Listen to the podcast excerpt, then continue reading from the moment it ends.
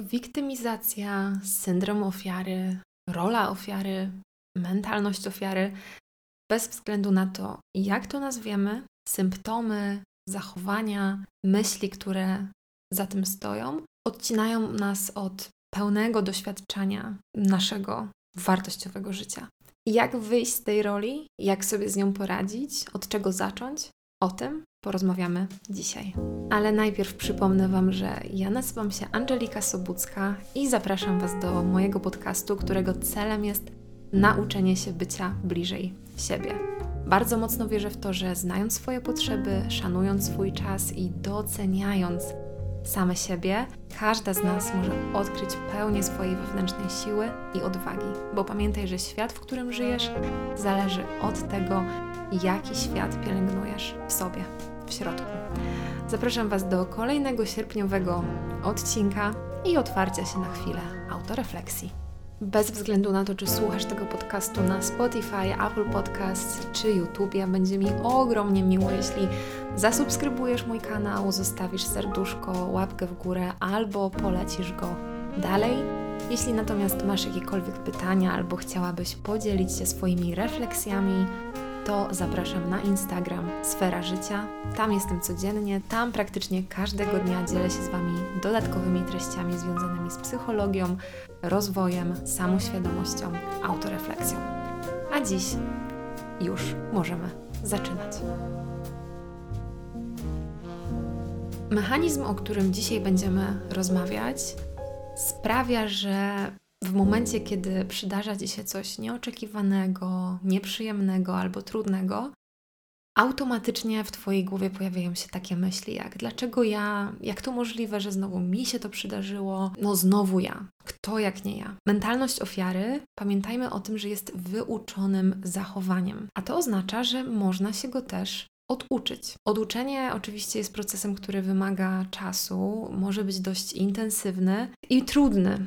Zwłaszcza jeżeli wiąże się z jakąś większą traumą z dzieciństwa, e, nadużyciem czy jakimś zaniedbaniem, co niestety często jest faktycznie źródłem tej mentalności. O tym, w jaki sposób e, rozpoznać u siebie wchodzenie w rolę ofiary, z czym ta rola się wiąże. O tym wszystkim mówiłam Wam w ostatnim odcinku, dlatego bardzo, bardzo, bardzo polecam wrócić do 23 odcinka i najpierw go wysłuchać, a dopiero później przejść do odcinka mm, tego. Będzie to dla Was wtedy bardziej sensowne i dużo pewnie prostsze do zrozumienia. Musimy sobie zdawać sprawę z tego, że procesowi wychodzenia z tej wiktymizacji, czyli bycia w roli ofiary, będzie towarzyszyło poczucie gniewu, poczucie smutku, wstydu, strachu, na pewno będą to trudne emocje, bo bycie w tej roli chroni nas przed tymi emocjami, tak? Bycie w roli ofiary w pewien sposób nakłada na nas taki płaszcz obronny. My nie musimy się z tymi emocjami trudnymi mierzyć, bo widzimy siebie w miejscu, w którym nie wszystko zależy od nas, w którym świat po prostu jest taki, jaki jest, w którym zobaczy się, jak będzie. To stawia nas w takiej pozycji defensywnej, w pozycji obronnej, nie w pozycji proaktywnej. Dlatego też na pewno temu całemu procesowi wychodzenia z roli ofiary będą towarzyszyły trudne emocje, których zazwyczaj wcześniej nie chciałyśmy doświadczać, bo były one po prostu dla nas nieprzyjemne. Jednak, tak jak Wam mówiłam w ostatnim odcinku, ta mentalność drastycznie odcina nas od pełnego doświadczenia własnego życia, od kreowania naszego życia. Dlatego kluczowe w jakimkolwiek rozwoju osobistym, na ścieżce poznawania siebie, obserwowania siebie, budowania swojej świadomości i takiej życiowej odwagi, kluczowe jest to, żeby zdać sobie sprawę z tego, że ta mentalność może wpływać na nas i w pewien sposób może kierować jakimiś obszarami naszego życia. Dlatego ja bardzo mocno e, liczę na to, że ten ostatni, dzisiejszy odcinek, ale też odcinki, które pojawią się tutaj w przyszłości, pozwolą nam wszystkim e, stworzyć bezpieczną przestrzeń do odkrywania siebie, do poznawania powodów, dla których e, możemy przyjmować tą rolę ofiary, mm, ale też dadzą przestrzeń na naukę nowych sposobów myślenia, nowych sposobów patrzenia na świat, który będzie nas ekscytował, który będzie nas pasjonował, e, do którego będzie nas ciągnęło, a nie na świat, który będzie powodował w nas uczucie strachu, uczucie lęku, niepewności. Kiedy przygotowywałam się do tego odcinka, postanowiłam podzielić tą drogę takiego powolnego wychodzenia z roli ofiary na sześć etapów. I chciałabym teraz o każdym z tych sześciu etapów pokrótce mm, Wam opowiedzieć. Pierwszą rzeczą, którą potrzebujemy zrobić, jest obserwacja siebie. Czyli punkt numer jeden to jest obserwuj siebie. Pamiętaj, że wszystko, wszystko, wszystko, czego doświadczasz w swoim życiu, jest rezultatem tego, co budujesz i wspierasz swoimi myślami, swoimi emocjami, słowami, swoim zachowaniem. Twoje emocje, to jak się czujesz, wpływa na Twoje myśli. Twoje myśli wpływają na Twoje emocje, emocje na słowa, słowa na zachowania, zachowania na nawyki, a wszystkie nawyki składają się przecież na jakość naszego życia w całości. Dlatego zacznij od przyglądania się swoim emocjom. Obserwuj je. W różnych sytuacjach zadawaj sobie pytanie, co takiego czuję?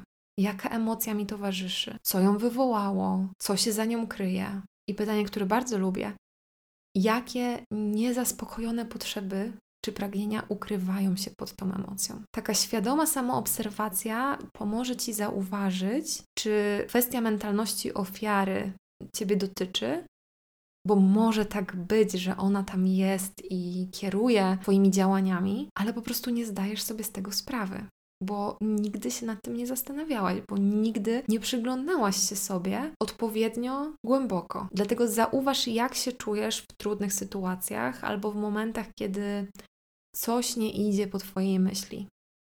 Czy czasem nie towarzyszą Ci te myśli, o których wspominałam na początku i o którym mówiłam w całym poprzednim odcinku? Kiedy już zaczniesz obserwować siebie, zaczniesz zwracać uwagę na swoje emocje, na swoje uczucia, drugim etapem jest bycie ze sobą stuprocentowo uczciwym. Bądź ze sobą uczciwy. Jeżeli czujesz albo zauważasz, że syndrom ofiary może przejawiać się gdzieś w Twoim życiu, nie wypieraj go, nie wypieraj, bo wyparcie będzie dokarmiało wroga. Będzie dokarmiało tego wroga, tworząc błędne koło. Okropnie, okropnie niewspierające błędne koło. Pamiętajmy o tym, że nikt z nas nie jest idealny do tego w życiu nie chodzi o to w ogóle, żeby dążyć do ideału, bo ideałów nie ma. Kropka. Jeśli sama przed sobą przyznasz się do pełnionej roli ofiary, to tym samym pozwolisz sobie na otwarcie jakichś nowych drzwi, na zobaczenie czegoś nowego, otwarcie się na nowe możliwości i finalnie dokonanie zmiany. Proces tej zmiany może być długi, może być trudny, ale on naprawdę jest warty każdego zaangażowania. Bo to, co najcenniejszego zabiera ci mentalność ofiary, to jest co? Jak myślisz? To jest Twoja wolność. Mentalność ofiary zawier- zabiera ci wolność. A nie wiem jak Twoim, ale moim zdaniem nie ma w życiu nic ważniejszego od poczucia wolności. To właśnie ona pozwala nam dążyć do szczęścia. Dlatego też uświadomienie sobie tej najprawdziwszej prawdy o samej sobie, bez względu na to, jaka ta prawda nie będzie, pozwoli ci spojrzeć na siebie z tej prawdziwszej perspektywy i nazwać cele, nazwać kolejne kroki, które potrzebujesz podjąć, żeby powoli, powoli dokonywała się ta zmiana w tobie. Zmiany. No właśnie, ale w ogóle w jakim kierunku? Do czego my tak naprawdę dążymy, mówiąc o zrzuceniu z siebie tej roli ofiary? E, dążymy do tego poczucia wolności, tak, o którym przed chwilą powiedziałam, a priorytetem jest dla nas odzyskanie wiary we własną zdolność do działania. Własna zdolność do działania, sprawczość. Tego właśnie pozbawia nas syndrom ofiary. Pozbawia nas takiego przekonania, że w jakichkolwiek warunkach się nie znajdziemy, to sobie poradzimy. Rola ofiary będzie nam kazać myśleć, że pewnie się czegoś nie nauczymy, że wiele rzeczy w życiu jest dla nas za trudnych, że wszyscy wiedzą, ale my nie, e, że większość rzeczy jest niemożliwych, że na pewno nam nie wyjdzie to, co sobie zaplanowałyśmy. Dlatego właśnie odzyskanie wiary we własną zdolność do działania jest priorytetem, do którego powinnyśmy dążyć, chcąc wyjść z roli ofiary. I pamiętaj o tym, że każdy problem, każdy problem, nawet jeżeli wydaje ci się, że Twój problem jest jedyny na świecie i nie ma na niego rozwiązania, to pamiętaj o tym, że każdy problem ma rozwiązanie, bo jeśli nie ma rozwiązania, to nie ma też problemu. Tak po prostu. Zastanów się nad tym zdaniem i zastanów się, jak to zdanie odnosi się do Twoich problemów. Kiedy już podejmiesz tą decyzję, aby obserwować siebie, aby zaufać sobie, przychodzi pora na etap numer 3, czyli identyfikacja obszarów, w których występuje ta mentalność ofiary. Kiedy zauważysz, że rola ofiary jest faktycznie obecna w Twoim życiu i poczujesz tą gotowość do pełnej uczciwości z samą sobą, musisz zidentyfikować teraz obszary, w których ta mentalność tkwi. E, jak to zrobić? Po pierwsze, zwróć uwagę na sytuacje, w których narzekasz, ale z którymi nic nie robisz. Może masz jakiś e, taki jeden obszar życia, w którym utknęłaś, w którym czujesz jakąś blokadę, ale zrzuca, zrzucasz za to odpowiedzialność na innych albo na okoliczności. A może takich obszarów jest więcej. Mogą one dotyczyć jednej sfery Twojego życia, ale mogą też dotyczyć kilku. Zdrowie, praca, finanse, relacje, miłość, wkład społeczny, czas wolny i rozwój. To są te obszary, które ja lubię, mm, nad, nad którymi ja lubię skupiać się, jeżeli mówimy o o takich ośmiu najważniejszych obszarach naszego życia. Zastanów się, jakie historie opowiadasz sobie, aby wytłumaczyć swoją niemoc, swoją bezsilność, jakich używasz wymówek, co mówisz na ten temat, co mówisz na temat powodów, dla których nie możesz mieć określonych rzeczy, czy życia, o jakie się starasz, życia, którego, które, którego chciałabyś doświadczyć, poszukaj jak najdokładniej, jaki filtr e, rola ofiary nakłada na Twoją codzienność. Możesz popatrzeć właśnie na, na tą rolę jak na taki czarny filtr, że bez względu na to, jak coś wygląda, to pod płaszczem, pod filtrem właśnie tej mentalności ofiary to wygląda po prostu gorzej. A pod spodem wcale takie gorsze nie jest. Więc szukaj wszędzie. Szukaj wszędzie, zastanów się, co przychodzi Ci ciężko, jakie rzeczy chciałabyś osiągnąć, co chciałabyś osiągnąć, ale z pewnych powodów jest ci trudno. Czy tym czynnikiem, który gdzieś tam cię blokuje, ogranicza, jest jakaś osoba, czy środowisko, czy kraj, czy twój wygląd, czy twoje zdrowie? Przyjrzyj się tym wymówkom. Wymówkom, których używasz, które ograniczają cię przed tym, czego naprawdę chcesz za młoda, za stara, brak odpowiedniej edukacji, za mało pieniędzy, e, brak wysoko postawionych rodziców, nieodpowiedni wygląd, niewłaściwy moment, nie ten czas. To może być cokolwiek. My jesteśmy mistrzami wymówek, więc tutaj ich może być całe mnóstwo. Grunt w tym, żeby je odnaleźć i żeby je nazwać. Każda wymówka jest dobra, żeby powstrzymać Twój umysł przed działaniem. To na pewno. Dlatego nazwij to, co Cię ogranicza, bo zmiana zaczyna się zawsze od poziomu świadomości. To jest coś, co powtarzam zawsze, wszędzie, coś, co, od czego zaczęłam też pierwszą stronę dziennika autorefleksji. Wszystko zaczyna się od świadomości. Nigdy, przenigdy nie zmienisz czegoś, czego nie jesteś świadoma. Dlatego właśnie ta obserwacja, dlatego właśnie nazwanie tych obszarów, gdzie coś do końca jest nie, nie okej, okay, coś gdzieś zgrzyta. Zastanów się, co słyszysz w swojej głowie, jeżeli coś ci idzie nie tak.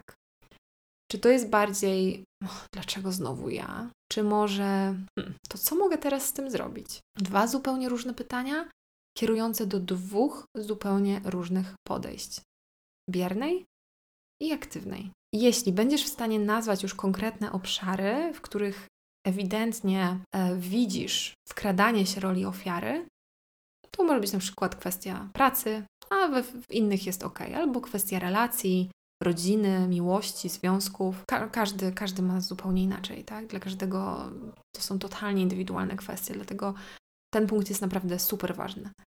Kiedy uda Ci się już to nazwać, to pora na krok numer cztery. Kroku numer cztery chodzi o to, żeby zaakceptować rzeczywistość taką, jaka ona jest. I to nie jest proste. to jest trudne. Mm, dla wielu, wielu osób jest to bardzo trudne. Wiele osób doświadczyło w swoim dzieciństwie sytuacji, w których miały ogromne nieszczęście się znaleźć. Byłyśmy wychowywane i edukowane przez osoby, które często nie powinny w ogóle być dopuszczone do młodych, kształtujących się umysłów. Zrozum, że to nie jest Twoja wina. Wszystkie wydarzenia miały jednak miejsce. I nie chodzi o to, żeby o nich teraz zapomnieć, ale żeby uznać ich obecność i mieć świadomość tego, że one wywarły na ciebie znaczący wpływ. Bez względu na to, jak silny lub słaby on był, teraz to ty wybierasz. Teraz to ty decydujesz. Dlatego, jeśli chcemy wyjść z roli ofiary, potrzebujemy przyjąć swoją przeszłość taką, jaka ona była. Bez koloryzowania, bez ubarwiania. Nie możesz jej cofnąć. Nie możesz jej zmienić. Jedyne, co możesz, to ją zaakceptować, uznać. Nawet nie musisz jej lubić, ale rozpamiętywanie jej będzie regularnie żywiło, podkarmiało tą część ofiary w tobie. A tego przecież nie chcesz, prawda? Akceptacja tego, co było, bez względu na to, jak straszne to było, albo i nie, sprawi, że ta przeszłość nie będzie tłumiła Twojego rozwoju obecnie, dzisiaj, tu i teraz. Bo jedyne, czym możesz się zająć, to jest przecież Twoja teraźniejszość i przyszłość. Bez względu na to, czy Ci to pasuje, czy nie. Tak po prostu jest. I ja wiem, że to jest rzecz, którą wielu z nas bardzo ciężko jest zaakceptować, zwłaszcza osobom z domów dysfunkcyjnych po przejściach, ale my nie mamy już wpływu na to, co się wydarzyło. I to jest najważniejsza rzecz, z której trzeba sobie w końcu zdać sprawę. Nie masz wpływu na to, co było, masz wpływ na to, co będzie. To, co będzie, jest w Twojej prawie całkowitej kontroli. Między tym punktem czwartym a piątym chciałabym dać Ci takie zdanie, takie zdanie mocy, które zacznie się pojawiać, takie przekonanie zacznie się pojawiać, jeżeli faktycznie ten proces będzie u Ciebie postępował prawidłowo i świadomie podejdziesz do wychodzenia z tej roli. Ode mnie zależy to, co się wydarza ode mnie. Nie od tego, co zrobili mi moi rodzice, nie od tego, co powiedziała pani w szkole, nie od tego, z jakiego domu jestem, nie od tego, w jakim kraju się urodziłam. Ode mnie zależy to, co się wydarza. I tym sposobem przechodzimy do piątego punktu, w którym chodzi o to, aby wziąć odpowiedzialność. Po tym, jak już zaakceptujesz swoją przeszłość, to co było, czas na ten piąty przełomowy moment. Bo biorąc odpowiedzialność za to, jak wygląda teraz Twoje życie, otrzymujesz jedną ogromnie cenną rzecz, którą jest prawo do wyboru. Prawo do wyboru, które mówi, że możesz stan, w jakim jesteś, zaakceptować albo go odrzucić. I ja uwielbiam taką metaforę, że w tym właśnie momencie a, z liścia miotanego na wietrze, takiego, który wiecie, spada na jesieni, w listopadzie, tu spadnie, tam go wiatr powieje, ty stajesz się taką połyskującą gwiazdą, która ma swoje konkretne miejsce na nieboskłonie. Ta metafora mi pozwoliła zrozumieć, że wzięcie odpowiedzialności za siebie pozwoli mi podejmować świadome decyzje, które będą prowadziły do konkretnego miejsca. Brak odpowiedzialności sprawia, że, te, że to czynniki zewnętrzne mają nade mną przewagę i decydują o tym, jak się potoczy moje życie. Ale biorąc odpowiedzialność, ja dokonuję wyboru. Mogę odrzucić to, co mam, albo zaakceptować to, co mam. I ten wybór zależy ode mnie. Chciałabym, żebyś teraz wyobraziła sobie ten stan, możesz sobie nawet na chwilę zamknąć oczy. Wyobraź sobie ten stan, w którym możesz wziąć odpowiedzialność i potrafisz to zrobić za wszystko, co dzieje się teraz w Twoim życiu. Bierzesz odpowiedzialność za wszystko. Co zyskasz? Jak będzie wyglądać Twoje życie w takim właśnie wymiarze, kiedy Ty masz prawo wyboru? Prawo decydowania. Jak będziesz się czuć, tworząc codzienność w oparciu o nowe, zupełnie nowe zasady. Jest taka ciekawa książka Ekstremalne przywództwo Extreme Ownership e, autorstwa Jacko Wilnick i Leif Babin. E, to jest dwóch dowódców amerykańskich jednostek specjalnych Navy SEALs. I oni w tej książce podkreślają, że sytuacje z pola bitwy i reguły, jakich trzeba tam e, przestrzegać, są po prostu ekstremalnymi, y, ekstremalnymi odmianami sytuacji, jakie spotykają nas w życiu codziennym. Bardzo ciekawa pozycja, mm, polecam. I zobaczcie, tak jak w zespole, mm, w firmie na przykład, odpowiedzialność za to, co się wydarzyło, e, powinien wziąć lider, tak? I tak samo ty w swoim życiu sama jesteś swoją liderką.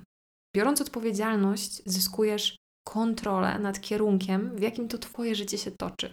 To, że bierzesz kontrolę, mm, zyskujesz tą kontrolę, to generuje taką dynamikę i cały czas popycha cię do działania i do aktywności, bo wiesz, że Twoje działania prowadzą do konkretnych rezultatów. Jeśli wiesz, że cokolwiek się dzieje jest w Twoich rękach, w Twojej głowie będą pojawiały się cały czas pytania, co zrobić, żeby pójść w tą dobrą stronę, żeby dotrzeć tam, gdzie chciałabym być. Z takim nastawieniem nie ma sensu pogrążać się w narzekaniach, w skargach, w krytyce, przerzucanie odpowiedzialności na innych lub winienie, obwinianie um, zewnętrznych jakichś okoliczności za swoją sytuację też nic nie pomoże. Dlatego ta świadomość, że masz wybór i decyzja, którą podejmiesz, zależy tylko od ciebie, to jest ogromny krok na drodze do rozwoju pewności siebie, odwagi, sprawczości, bo ty nie jesteś ofiarą zewnętrznych okoliczności i naprawdę możesz skupić się na czynnym wprowadzaniu w życie zmian, które będą miały inspirujący, motywujący wpływ na każde kolejne działanie i Twoje poczynanie. Na każdą sytuację możesz zareagować w inny sposób.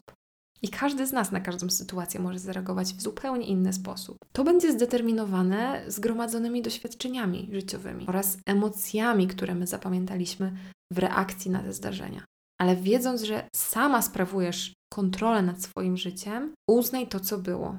Nie możesz zapomnieć o swojej przeszłości, bo każdy jej element miał wpływ na kształtowanie się osoby, jaką jesteś dzisiaj, jaką wyjątkową osobą jesteś dzisiaj. I możesz jeżeli masz ochotę, postawić małą kreskę, która będzie oznaczała, że uznajesz wszystko, co się wydarzyło do teraz. Nie musisz tego akceptować, nie musisz się na to zgadzać, ale po prostu to uznaj i weź odpowiedzialność, że wszystko, co dzieje się za tą kreską, nie grubą, żebyśmy nie, nie rozdzielajmy swojego życia, bo, bo tak jak powiedziałam, wszystko, co się wydarzyło, ma wpływ na to, jaka, jak wyjątkowa jesteś dzisiaj ale za taką cieniutką kreską. Teraz to ty bierzesz za to odpowiedzialność. Co się za tą cienką kreską znajduje? Tutaj będzie pojawiało się w Twojej głowie to pytanie, jeżeli dojdziesz do tego etapu, co mogę zrobić, na co się zdecyduję. Dlatego szóstym, ostatnim etapem jest szukanie rozwiązań. Szukaj rozwiązań. Przejmij przysłowiowy ster. Przestań zwracać uwagę na to, co mając ten mindset ofiary, Cię powstrzymywało. To mogły być dzieci, mąż, żona, partner, e, praca, szef, przeszłość, okoliczności, pogoda, rząd, wszystko. Ale co ty sama możesz zrobić? Twój umysł na pewno tylko czeka, żeby podsunąć ci wymówki, e, że to pewnie niemożliwe i że pójdzie jak zwykle. E, dlatego chciałabym i zresztą zawsze zachęcam Was do prowadzenia ze sobą dialogów dialog wewnętrzny, świadomy dialog wewnętrzny. Mam kilka pytań, które na pewno na tym etapie szukania rozwiązań bardzo Ci się przydadzą, więc możesz sobie zapisać gdzieś te pytania w jakimś takim widocznym miejscu i faktycznie w sytuacjach, kiedy czujesz, że potrzebujesz tej decyzyjności, której nie chcesz oddawać kontroli, możesz sobie na tą karteczkę spojrzeć. Jakich skutków mogę się spodziewać, jeśli podejmę taką, a nie inną decyzję? Jakie konsekwencje mogą nieść ze sobą moje słowa i czyny. Co już zrobiłam, co posiadam, co wiem, co umiem, aby przybliżyć się do pożądanego rezultatu. Dlaczego jest to dla mnie ważne? Jakie kolejne wydarzenia mogą nastąpić po tym? Jak zminimalizować zagrożenie? Co mogę zrobić, żeby uniknąć zagrożenia? Czego jeszcze potrzebuję się nauczyć? Jakie umiejętności rozwinąć? Jaki będzie mój kolejny świadomy krok?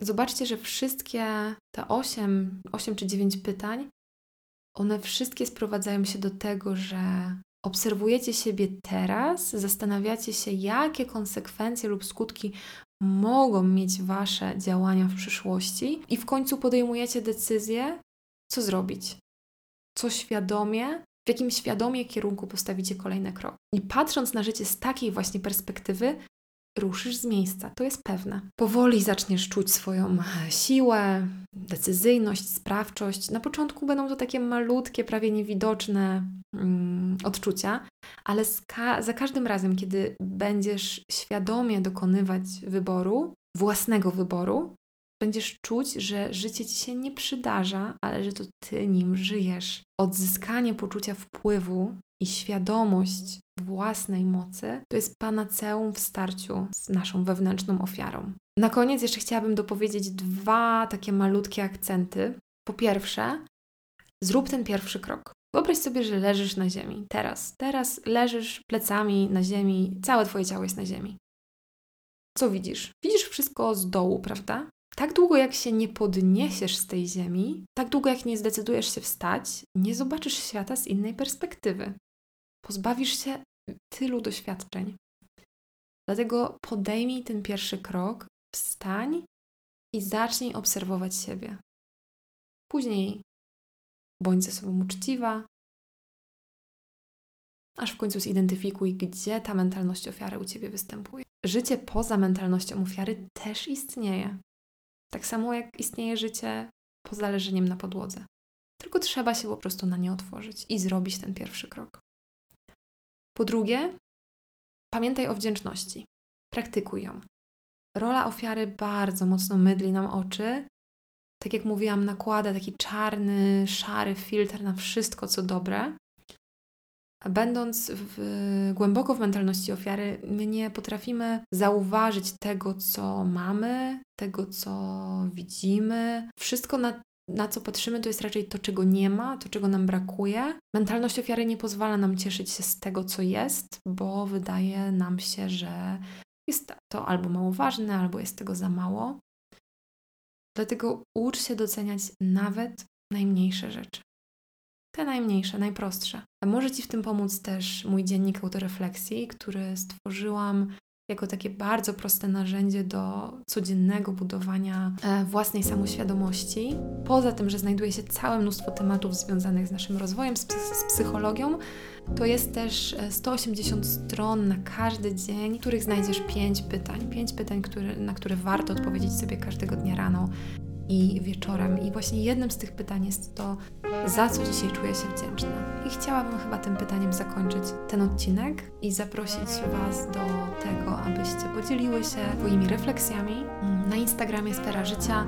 Jeżeli macie pytania, to również dajcie znać. Słyszę się z Wami za tydzień, w kolejny poniedziałek. No i co? To za co dzisiaj Ty czujesz się wdzięczna?